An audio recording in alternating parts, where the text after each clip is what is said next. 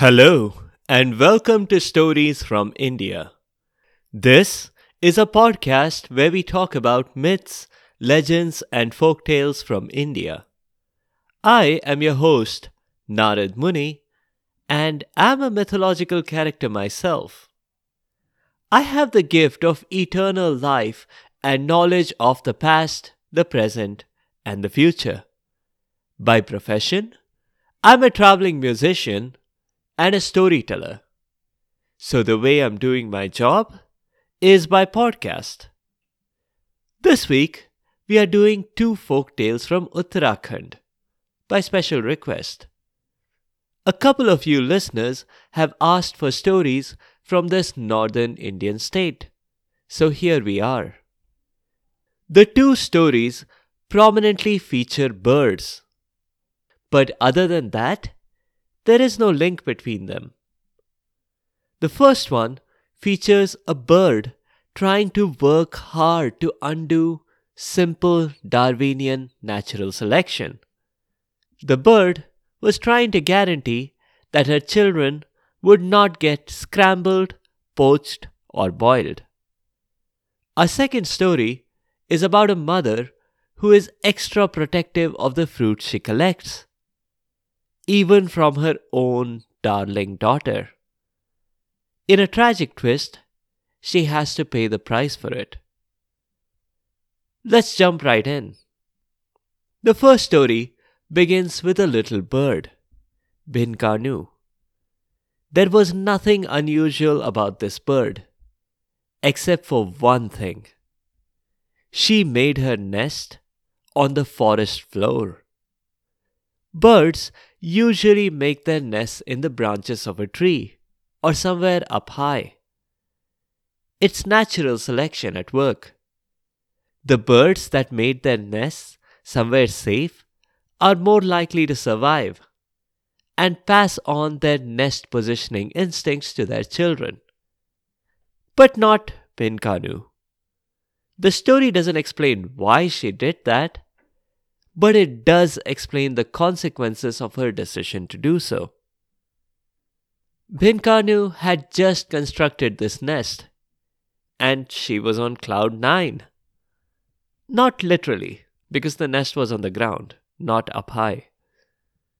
And because the bird had built this nest herself, she did not have to worry about a mortgage. It would have been better if she had purchased home insurance, though, especially after she laid eggs. There were three eggs, all glistening in the morning sunlight. They were already spotless but she proudly polished them anyway. Then she tucked them into these cute little blankets, each in their own little crib. She took some selfies with the eggs for her social media followers, though there was no noticeable difference between the eggs from one day to the next. When she had ticked that off of her daily checklist, she flew off looking for worms. It took her a while to do that because finding worms is hard. Natural selection at work again. The worms that had survived were more adapted to evading curious bird beaks poking into their homes.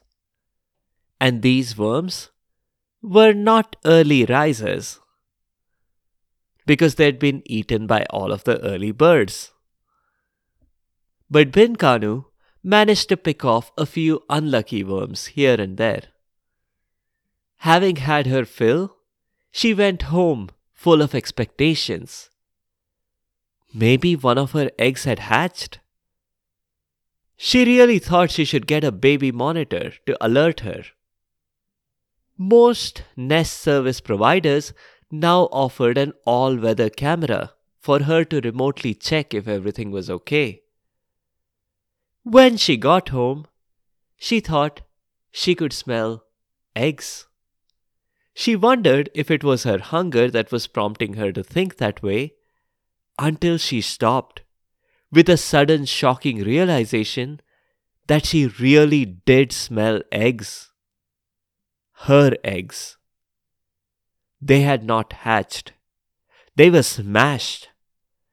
Now, you might expect that Bhinkanu would be extremely saddened by this turn of events.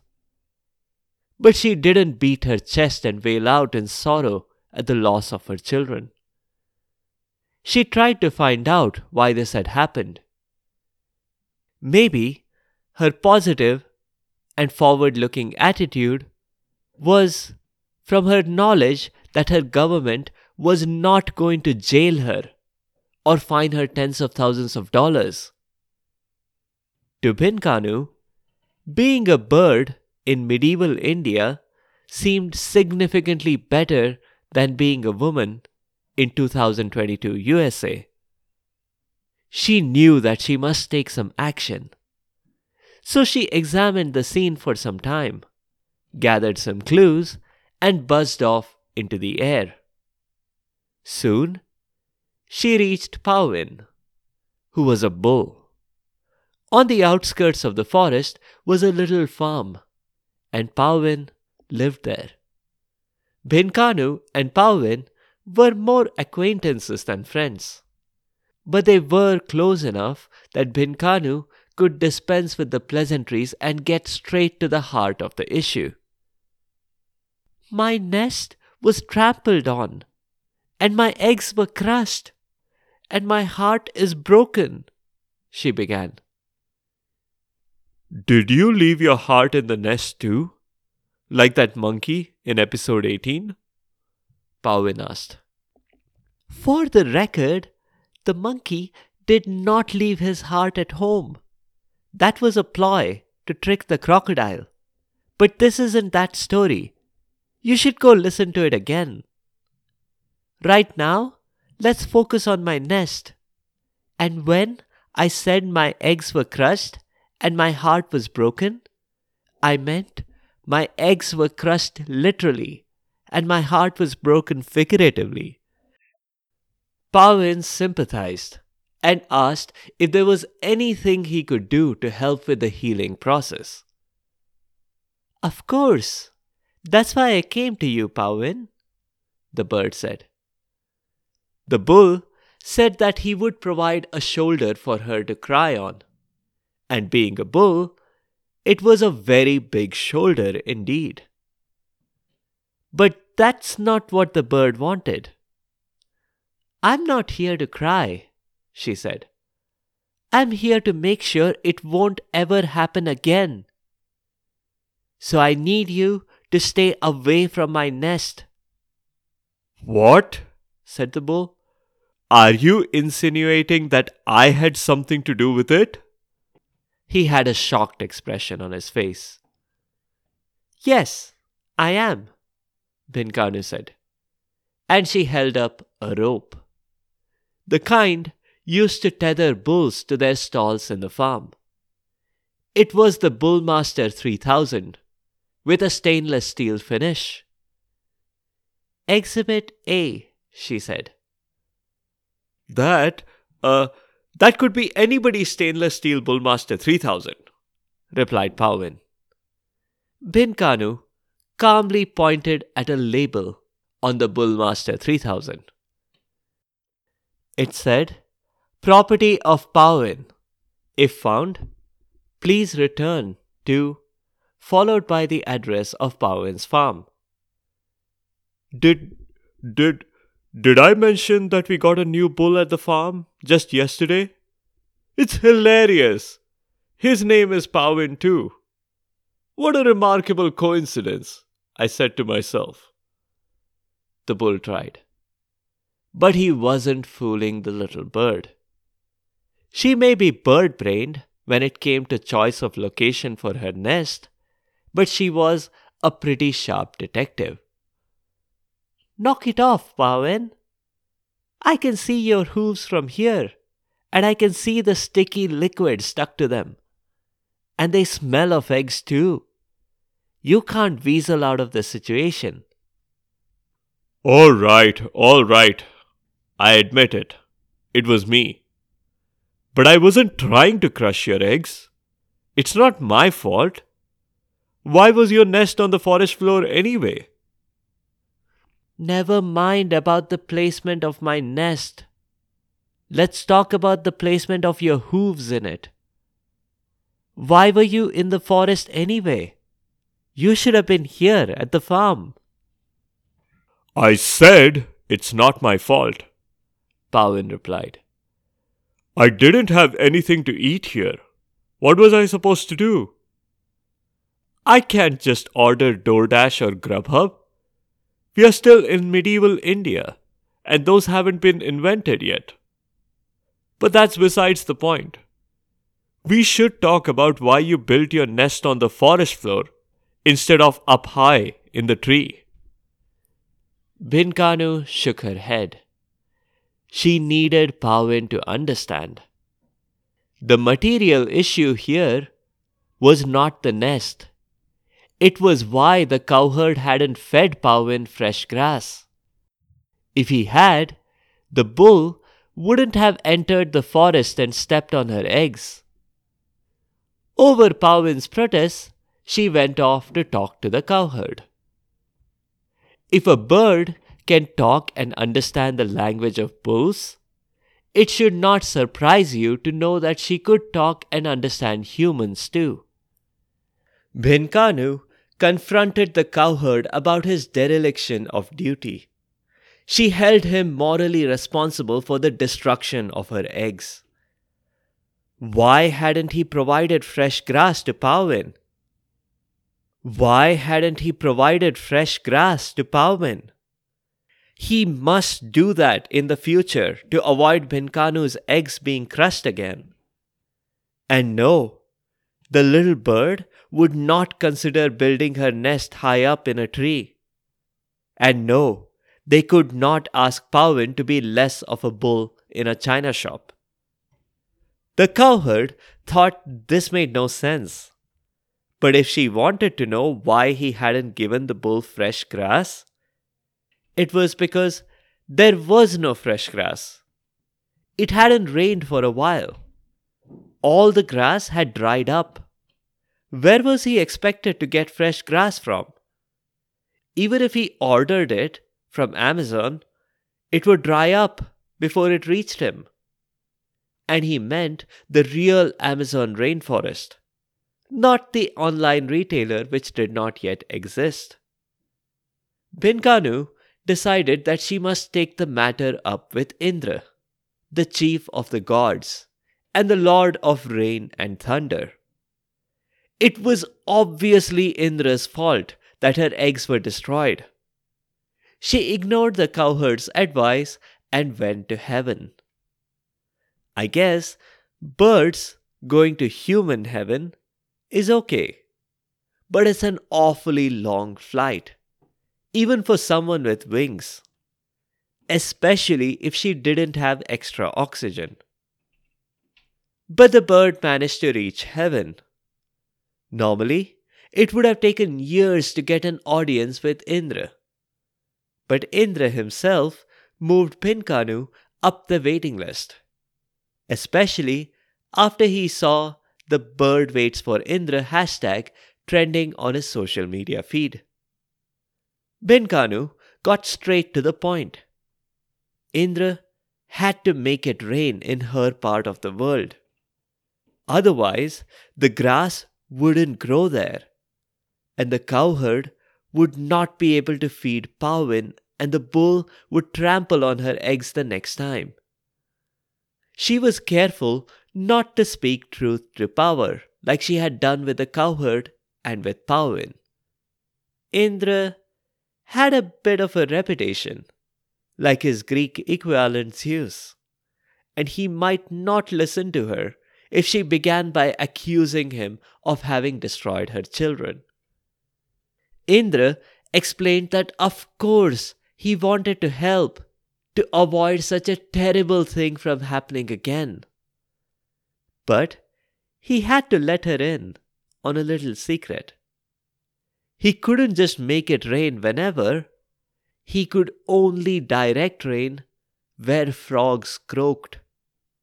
And the frogs in and around Powin's farm were not croaking anymore. Well, then you can guess what Bhinkanu did next. She visited the frogs and asked them why they had murdered her children by not croaking enough. Not our fault, the frog said. We can only croak if we are soaking wet.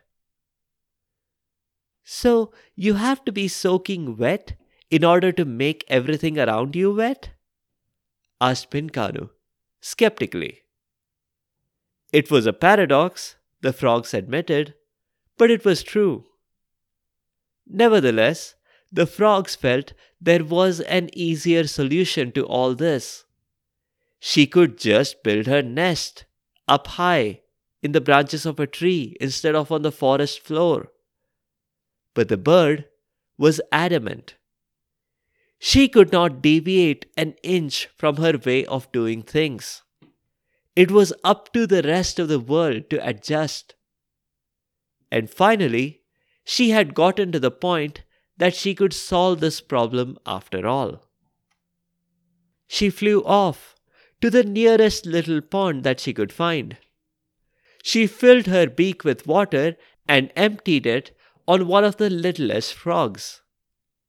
That frog welcomed the water with a loud croak, and that got the machinery cranking. Indra obliged and sent a bit of rain, proportionate to the croaking of a single frog.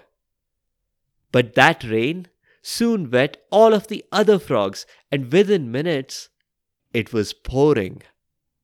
The grass the next day looked lush green. I guess in folk tales these things turn around pretty quickly. The cowherd cut that lush green grass and fed it to Pauin, who then did not have to venture into the forest again. Bhinkanu laid more eggs, of course, back again in the same forest floor location as before. But whether the eggs survived is a different story. Considering that even in today's world, there are birds in Uttarakhand that lay their eggs in nests on the forest floor, Bhinkanu's lineage appears to have survived. Let's move on to story number two. This is about a mother and daughter. Like most protagonists in medieval India, they were poor and lived in a village. Living in a mountainous region, their sustenance was not from farming, but from fruits and berries that they picked. They would gather a bunch of these and eat their one square meal a day. They would sell anything left over, and that would go into their Sukanya Samriddhi scheme if that had existed. But the mom, Saru, did not have to worry about the non existence of a government backed education scheme. Because there were never any leftovers. They were lucky if they got to eat enough berries in a day. One day, they went a little deeper into the woods than they had before. Saru, the mother, was getting desperate. And it didn't matter that Haruli, her daughter, was only a few years old and hardly capable of walking miles. Barefoot. But that's exactly what Saru and Haruli did. And on this day, when they went deeper into the woods, their willingness to go the extra mile was rewarded. They came across a tree they hadn't seen before. It had red berries. Saru decided to taste them. Haruli asked if she could get a bite too. But Saru thought that that was not a good idea. You know what they say about putting on your own oxygen mask first? I have to try this fruit myself. Besides, if I let you try it, you'll want more. But, Mummy, there are lots of berries here. I can eat some and we can still take back a full basket, Haruli suggested. But Saru wouldn't listen. Less talking, more picking, she said. The basket was soon full, and Haruli still hadn't had a bite. Let's go home first, her mom urged. Well, someone should have called Child Protection Services on Saru at this point for recklessly endangering the welfare of her daughter. But such things did not exist back then. And things were about to get worse. They walked back and reached home while it was still warm in the afternoon. Haruli asked about the hundredth time if she could have a bite. Just one tiny berry that was almost about to fall out of the side of the basket anyway. She didn't mind if it was one of the less ripe ones. But Saru again denied her this. She left the basket full of berries in the sun right outside their home. She went inside to enter the day's activities in her books for when the taxman came collecting. There were still some hours for dinner, and keeping her record books updated was going to take her some time. Just to be on the safe side, Saru asked Haruli to play outside so the girl could shoo away any birds that might come to grab a bite from the open basket. Around an hour later, Saru emerged briefly from her record books to check how the berries were doing. And she discovered, to her shock, that the basket was practically half empty. She thundered at Haruli. Why did you eat my berries? I mean, our berries. Haruli was frightened of her mom's reaction. I didn't, she tried meekly. But Saru wouldn't listen. You didn't listen to me, did you? she asked Haruli. How could you do this? I'm going to punish you for this. At this point, the girl was panicking. She knew her mother could get really angry. And right now, that's what the situation was rapidly turning into. She didn't wait for Saru's anger to escalate. She ran off. That prompted Saru to chase after her. Haruli, the little girl who had been underfed most of her life, ran as fast as she could manage. But Saru was gaining on her. Right at the moment that Saru lashed out with her arms to grab her daughter, something happened that was wonderful and strange at the same time. Haruli changed into a bird. She flapped her wings rapidly and took off into the sky. Saru stopped, shocked at this turn of events. This must have been her imagination, she thought. Surely her daughter had been replaced at some point by a shape shifting monster who had devoured half the berries. What had the monster done with Haruli? Or was it possible that there was no monster at all? Or even that Haruli had never existed? Had her daughter perhaps been an imaginary companion? that Saru had created in her mind to cope with the psychological pressure of living alone in a cruel world? This was getting very confusing. The plot seemed to be like an M. Night Shyamalan movie. Was this the part where the aliens would arrive and some dream she recently had would unlock her chances of survival? For Saru's sake, I wish that were so. But the truth was far worse.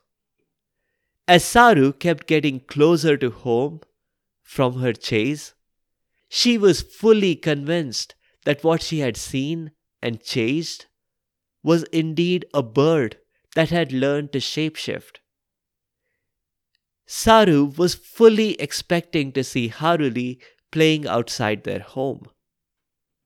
She would give her mother her usual playful and cheerful smile, despite the deep hunger she was definitely feeling. Maybe she would joke about it as well. But all that Saru saw outside her home was the doll Haruli had been playing with. Her favorite doll that she never parted with. Now, separated from her by the suddenness of the incident, her daughter was gone because of Saru's actions. Saru looked around, but there was no trace of Haruli. As it got later and cooler, and the sun was close to setting, Saru walked to the basket. She gasped in astonishment at what she saw there. The basket was full of berries, just the way she remembered it being when they got home earlier today. That's when she realized what had happened.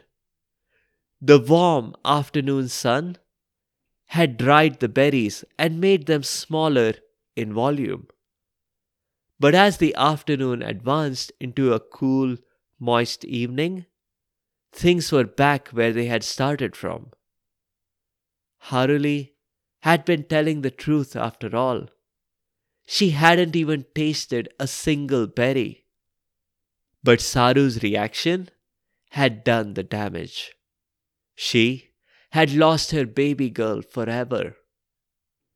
Saru wailed in sorrow, and for some reason, this changed her into a bird too. She took to the skies and was never seen or heard from again.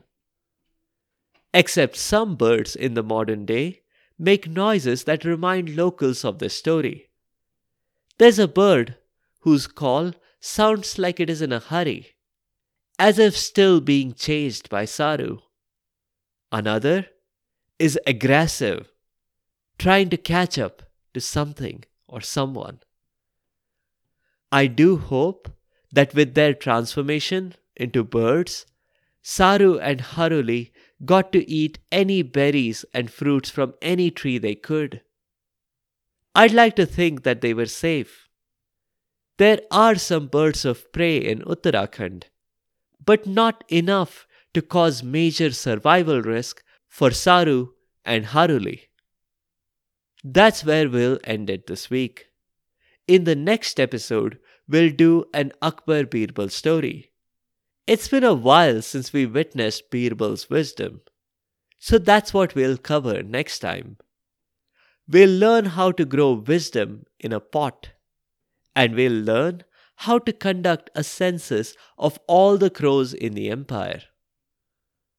If you have comments or suggestions, or if there are particular stories you would like to hear, please do let me know by leaving a comment or a review on the site sfipodcast.com or tweet at SFI Podcast. You can also find me on Instagram and Facebook. Be sure to subscribe to the show to get notified automatically of new episodes. A big thank you to each and every one of you for your continued support and your feedback. The music is from purpleplanet.com. That's purple-planet.com.